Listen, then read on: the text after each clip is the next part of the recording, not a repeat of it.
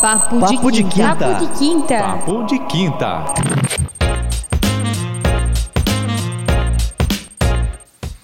Olá, ouvintes! Para quem quer estudar fora, o intercâmbio é uma boa opção. Conhecer países, pessoas, uma nova cultura, desenvolver outra língua. Tudo isso é um processo que, aos olhos de fora, pode parecer maravilhoso, desafiador e até amedrontador.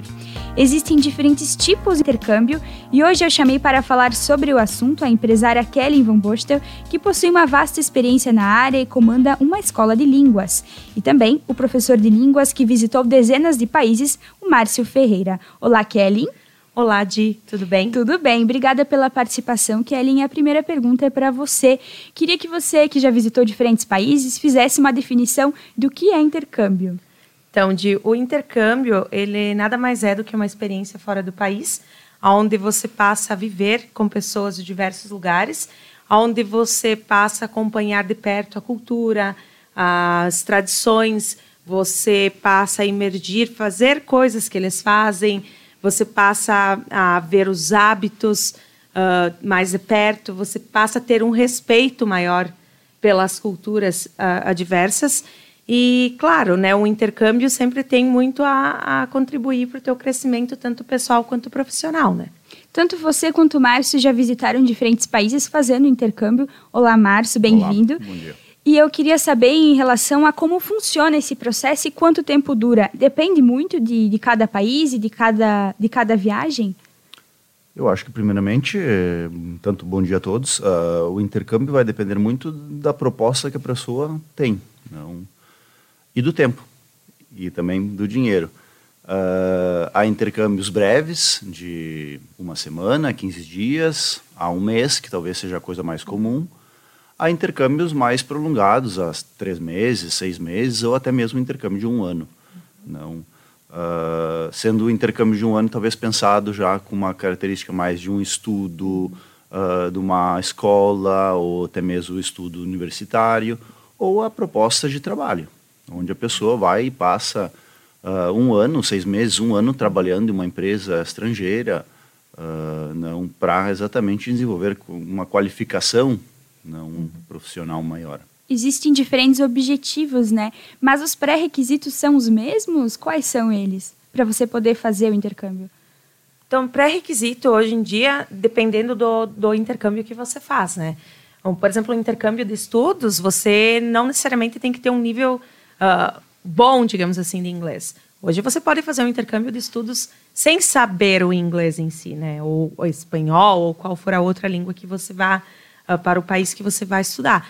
Então, basicamente, o pré-requisito hoje é você ter um passaporte, ou visto para o país que você deseja ir, e o, o, né, o, o visto adequado também. Mas em termos de idade, aí depende muito também do, do tipo de intercâmbio que você vai fazer. Como o Márcio falou, se é estudo, se é trabalho, se é voluntário. Então, existem esses pré-requisitos, mas que são especificamente de cada tipo de intercâmbio, né? Mas existe uma idade mínima. Para cada tipo de programa existe uma, uma idade mínima, né? Por exemplo, um high school hoje, que seria um intercâmbio de ensino médio, então é a faixa etária ali de quem está no primeiro, segundo, terceiro ano do ensino médio. Um intercâmbio voluntário, 18 anos para cima, ou de trabalho, também 18 anos para cima. Mas a gente tem os teens, por exemplo. Os teens, eles variam de 7 a 17 anos, que eles chamam. Então, que são de adolescente, que você vai, você fica na escola, casa de família, repúblicas da escola, e você passa a viver com eles lá. É. Eu gostaria que o Márcio me contasse um pouquinho da experiência dele em relação aos países que ele visitou e com isso me respondesse a pergunta: é trabalho ou é lazer? Pode ser as duas coisas. Eu posso dizer que eu tenho a dupla experiência. Uh, eu saí do Brasil com 16 anos. Talvez tenha sido não no meu primeiro intercâmbio, mas uh, saí para morar fora do Brasil. Fiz intercâmbio um, para estudo, fiz um primeiro intercâmbio na Inglaterra, uh, um mês de estudo para aprender e aperfeiçoar o inglês. Depois uh, fiz intercâmbio de novo para a Inglaterra, já dois meses, mais um mês a trabalho. Então já entrou numa parte de estudo, uma parte de trabalho. E a partir de então eu comecei a fazer intercâmbios com uma certa frequência, não uh, tentando buscar sempre um intermediário, uma coisa que eu pudesse uh, trabalhar, uh, ter uma experiência cultural. mais cultural, mais próxima exatamente da realidade daquela, daquele país, daquelas pessoas que eu estava indo conhecer. E, claro, ter sempre a possibilidade de estudar, não desenvolver uh, capacidade linguística, conhecimentos e tudo mais. Portanto, acho que o intercâmbio ele nos traz sempre essa coisa cultural.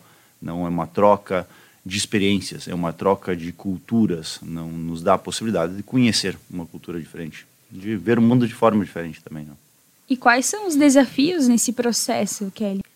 Uh, então, eu acredito que qualquer desafio em qualquer intercâmbio que você vai fazer hoje, muito é a, a barreira cultural. Né? Então, você está de frente com uma cultura que não condiz com a sua, né? Então, você aprender a respeitar os, as mesmas leis, os mesmos hábitos e, e deixar o, o, o teu abrasileirado de lado, digamos assim, né? Porque nós temos uma cultura muito diferente, uma cultura muito mais uh, como poderia se dizer, muito mais uh, próxima de contato comparada a outras culturas, por exemplo. Então, você vai, por exemplo, para um país como os Estados Unidos. Eles não são muito de contato físico com as pessoas. Uhum. O brasileiro tem muito de chegar, abraçar, e beijo disso, beijo daquilo. Até mesmo a cultura asiática, né? Quando você encontra japoneses, chineses, não tem esse contato.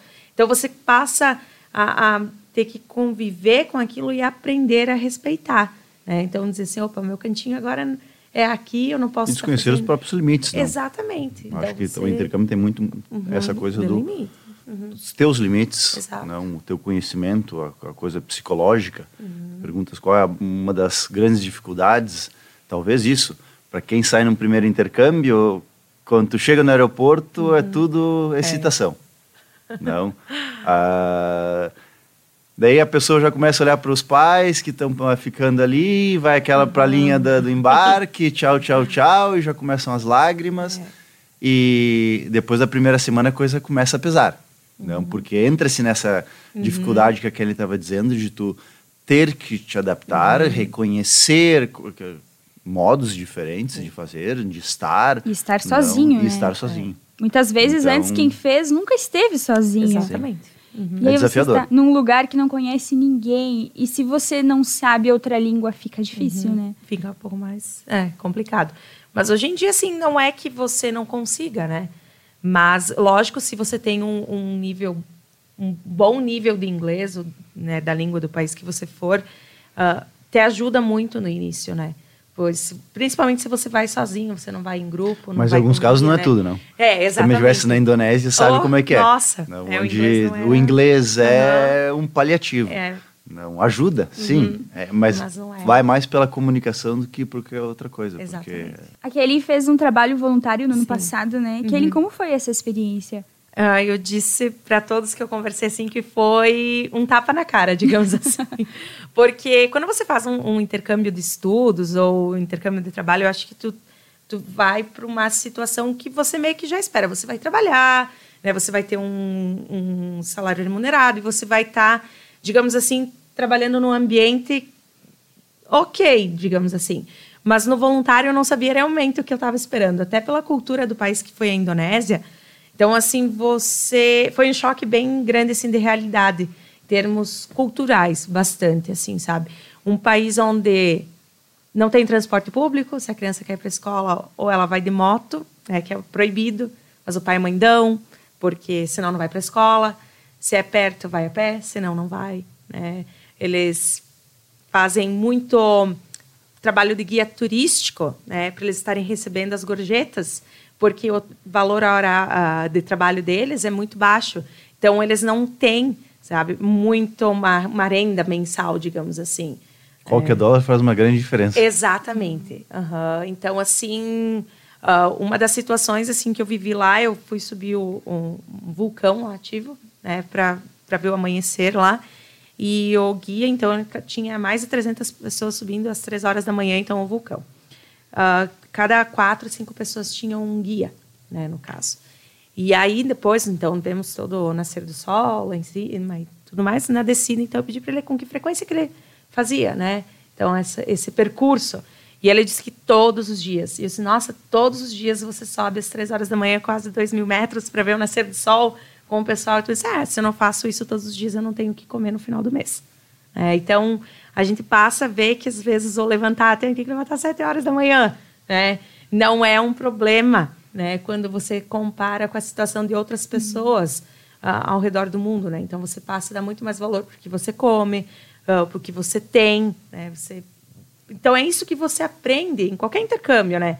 Mas o voluntário te dá um pouco mais dessa, dessa visão de mundo, do, da realidade das pessoas. E qual foi o serviço que você exerceu? Então, eu trabalhei numa ONG, onde eles cuidavam de resgates de animais uh, uh, selvagens e assim diversos. Então, cuidava de. ajudava no tratamento, alimentação, limpeza de ursos, jacarés, macacos, então, pássaros uh, das demais variedades. então, a gente passava o dia lá, oito horas por dia, limpando, alimentando, cuidando. Né? e conhecendo a cultura, né? Márcio, você chegou a morar em algum país que você visitou? Algum, alguns deles. alguns. Alguns deles. Como dizia antes, eu saí do Brasil aos 16 anos uh, para ir para a Itália. Eu sou metade metade, uhum. um brasileiro italiano. Uh, estudei na Itália, fiz todo o segundo grau na Itália, não todo, porque eu terminei uh, na Itália são cinco anos de segundo grau, eu terminei o terceiro com o primeiro diploma e fui então fazer um ano nos Estados Unidos, onde eu terminei a escola, a high school americana. E pronto, dali para frente, acho que eu não vivi mais de seis meses no mesmo lugar. Uh, voltei dos Estados Unidos diretamente para Portugal, nem sequer, nem posso dizer voltei, fui dos Estados Unidos para Portugal para fazer uh, o exame de admissão da universidade, onde eu cursei comunicação. Então, eu fazia, em média, seis meses em Portugal para a universidade, acabava uh, o semestre, eu ia para a Itália, trabalhava, porque na Itália paga, pagam melhor do que pagam em Portugal, né? o salário em Portugal é um pouco baixinho. Então, terminar Trabalhar período... como o quê, por exemplo? Ah, eu trabalhei um pouco de tudo. Trabalhei uh, de garçom, uh, de... Como, lá não, não é o salva-vida, é, é, um assistente de praia que não vai, uh, faz o serviço entre bar, restaurante, guarda-sóis, não... Trabalhei em, em hotelaria, não trabalhei em restaurantes mais vezes. Muita experiência. Uh, bastante experiência. E o que fez não. você voltar? Olha, o que me fez realmente voltar é que talvez eu não tinha experiência no Brasil. Tive experiência, não, como dizia, morei em Portugal, Estados Unidos, morei na Espanha, uh, morei na Indonésia, trabalho também por uh, Indonésia, Malásia por quatro, cinco anos. Não, mas no fim das contas eu não tinha nenhuma experiência uh, no Brasil. Então, digo, bom.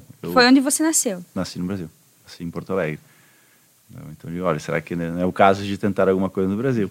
E pareceu-me que seria uma coisa interessante. Então, uh, vim para, acabei vindo para Maravilha porque tinha uma relação já familiar uhum. não, com a antiga dona da, da escola, que, era, que é minha tia que me convidou e me convenceu, não, uh, vem para Maravilha descobrir as maravilhas da cidade. Outra cultura também. Outra cultura também. E acabei aqui ficando. É, nós falamos do intercâmbio, mas existe também o mochilão, né? Ele é considerado intercâmbio ou não? Eu acho que sim, acho sim. que pode ser considerado um intercâmbio. Uhum. É difícil fazer sozinho, né? Porque você é um outro processo. Mas acho que é difícil fazer até em companhia, porque tem sempre com a é. mochila nas costas. Né? é. porque quando você vai, não faz o um mochilão, né? Faz o um intercâmbio, geralmente se, se busca uma empresa, né? Sim, Kelly, como funciona esse processo? Então, hoje nós, por exemplo, da Escola Headway, a gente tem uma parceria bem grande com a Travelmate de Chapecó, né?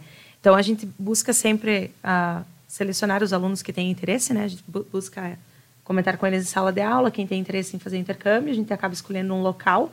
E aí, a partir disso, a gente passa para a agência o que, que a agência faz. Então, a agência vai em contato com uma escola, porque geralmente nossos intercâmbios são de estudos.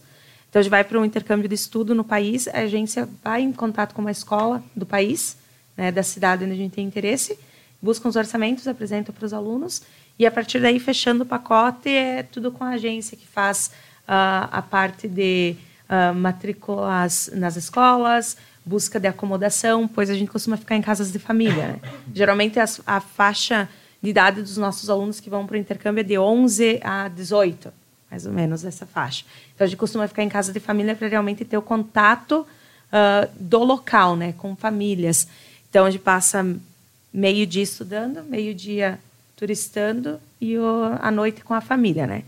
Mas o processo é então baseado na decisão do país que você foi, passaporte, visto, toda a parte de documentação em caso de menores de idade, né, porque precisa de cartas de custódias, né, enfim, viagens internacionais. Existe também o intercâmbio em grupo, né, Sim. geralmente feito por alunos. Uhum. E esse processo, então, como funciona? Ele é o mesmo processo, na verdade, só o que acontece é que no momento que você... Nós levamos os grupos, né? Então, sempre vai um da escola como responsável com o grupo, acompanha. E aí lá, cada dois alunos ficam em uma casa de família, né? Então, para eles não ficarem sozinhos. Mas todos estudam na mesma escola. Chegando lá, faz uma prova de nivelamento para ver em que nível eles se encontram dentro daquela escola para continuar estudando inglês durante, durante aquele período. O que quem quer fazer intercâmbio precisa saber obrigatoriamente? Um checklist. Um checklist. Um, tanto a vontade É, de aprender, acho que mais. não de Todos. se colocar uh, em questão. Acho que isso é a primeira coisa Uhum. que a pessoa tem que pensar. Não estou a fim de me expor. Uhum. Bom, segunda coisa, uh, vem exatamente essa disposição de estar preparado para enfrentar uh, modos uh, de estar diferentes, Uhum. não uh, estar aberto para aprender Uhum. e aprender acho muito da observação não? Você tem que tem que se observar muito como as pessoas se comportam como fazem as coisas. Uhum. e talvez isso se- seja uh, muito importante não? Tu não te centrar só centrar também não a tua atenção nos outros. Uh, a partir disso, pronto, para fazer o intercâmbio é preciso, uh, se eu vou para estudo ou trabalho, ter pelo menos um mínimo conhecimento da língua do país para onde eu estou indo. Uh, do momento que eu escolho um país, tentar se informar sobre aquele país, não já a priori saber uh, como é que são as coisas, horários, costumes, uh, que tipo de país, que religião é que tem, talvez até um que sistema político é que tem. Não, ah, vou para os Estados Unidos, bom, é muito mais parecido com o nosso sistema, mas vou para a Indonésia, ah, religião, cultura, política é diferente. Não a abordagem que se tem. Ah, a Ke- a Kelly, quando voltou, contava-me que ela estava muito assustada. Eu já Muito. sabia, porque eu já tinha vivido na Indonésia. A questão até da relação deles com as mulheres. Sim. Era uma, Não, era uma das então- perguntas que eu queria fazer para Kellen, justamente, né?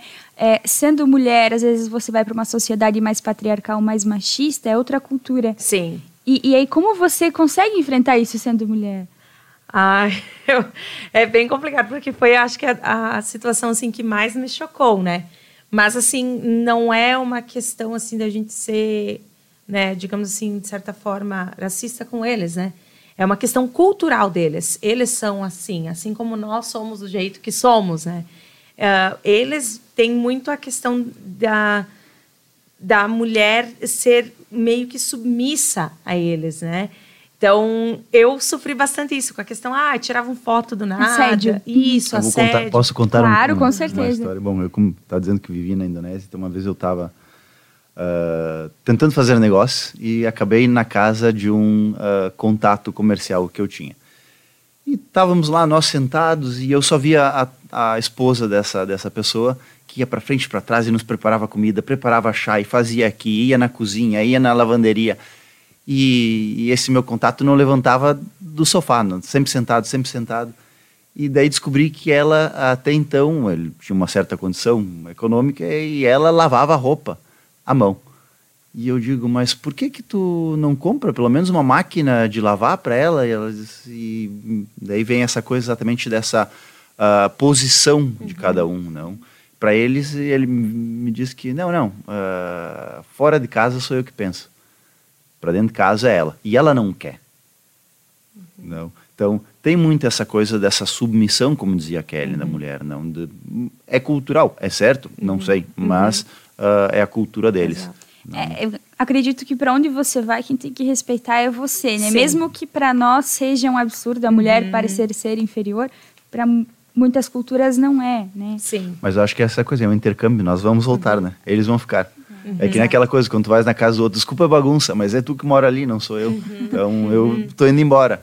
E aí, Ah, quando não, você volta, você percebe que talvez onde a gente mora não seja tão ruim aos nossos Sim. olhos. Com certeza. Também É. isso eu acho que é, é importante, não? Essa Isso. coisa do intercâmbio, que, como dizia antes, te abre a tua mente para e as tuas perspectivas para o que está fora e para quando tu voltar, tu vai te dar conta que, olha, vivo num lugar legal, não que me oferece tanta coisa.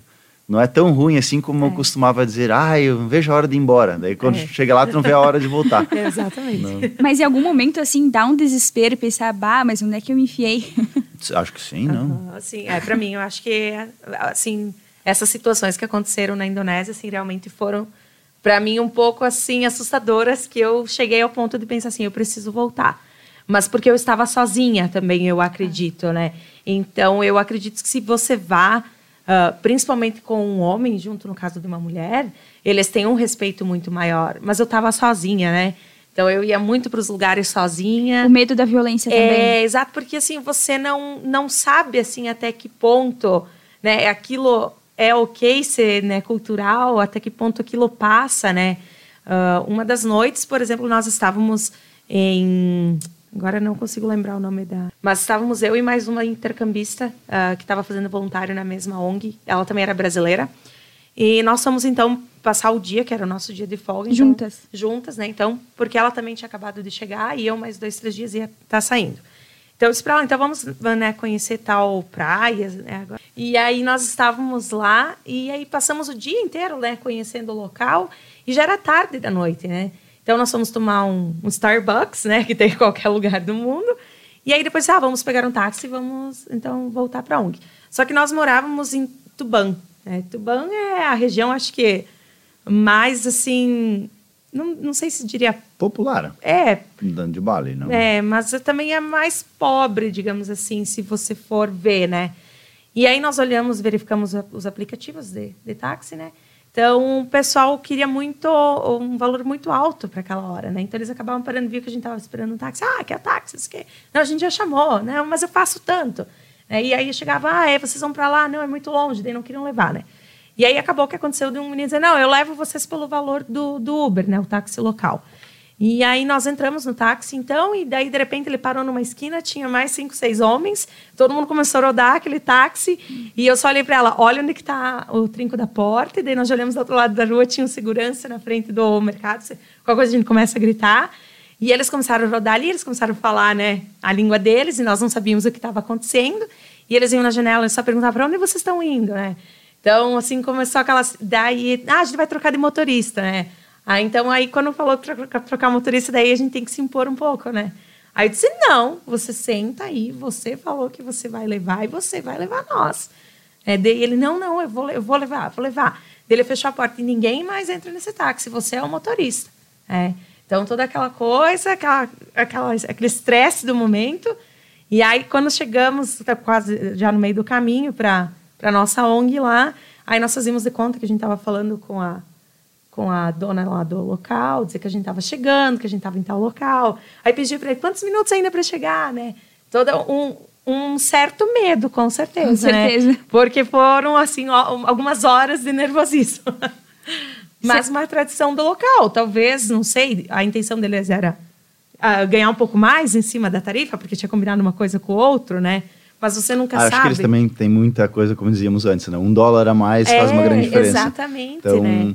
Ah, eu na Indonésia tive várias ocasiões onde Uhum. tu, sei lá, eu custava 50 mil rupias, Uhum. não, ah, ou custava 30 mil, tu pagavas com 50 mil rupias e Funcionava. não tinha o, o troco. Uhum. Não. Mas aí tu ia falar, ah, mas tá, mas 50 mil rupias, 30 mil, 20 mil rupias, tu faz as contas, são 3, 4 É. reais. Não, que em- traduzindo em dólares não chega a dar um. Então, Pra e para eles é uma diferença. diferença enorme. Não, É, Marcos, tu passou alguma situação de medo também? depende do que, que tu entende por medo.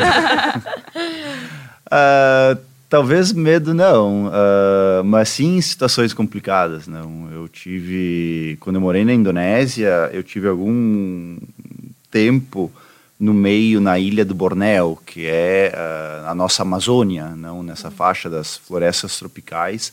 Nós vamos ter a Amazônia, a floresta do Vale do Congo e o Bornéu, que está ali entre, acho que 60%, 70% dele pertence à Indonésia, não, o resto é entre Malásia e um pouquinho do Brunei.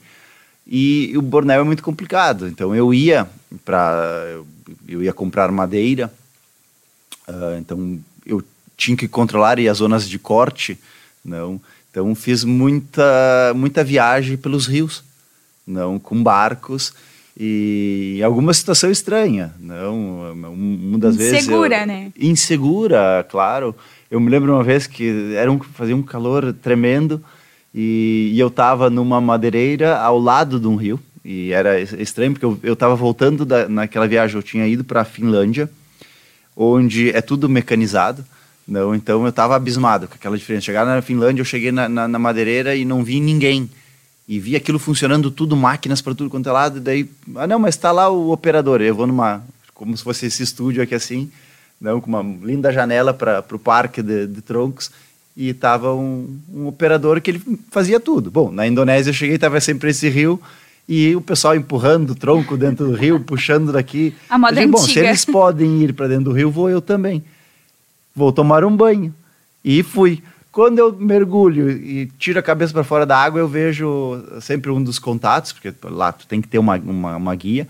Essa pessoa vem correndo, não, para a beira do rio, ah, desesperado, desesperado, desesperado. Eu digo, o que, que aconteceu? Sai da água, sai da água. Eu saio da água, ele diz, tu louco, aqui tem crocodilo.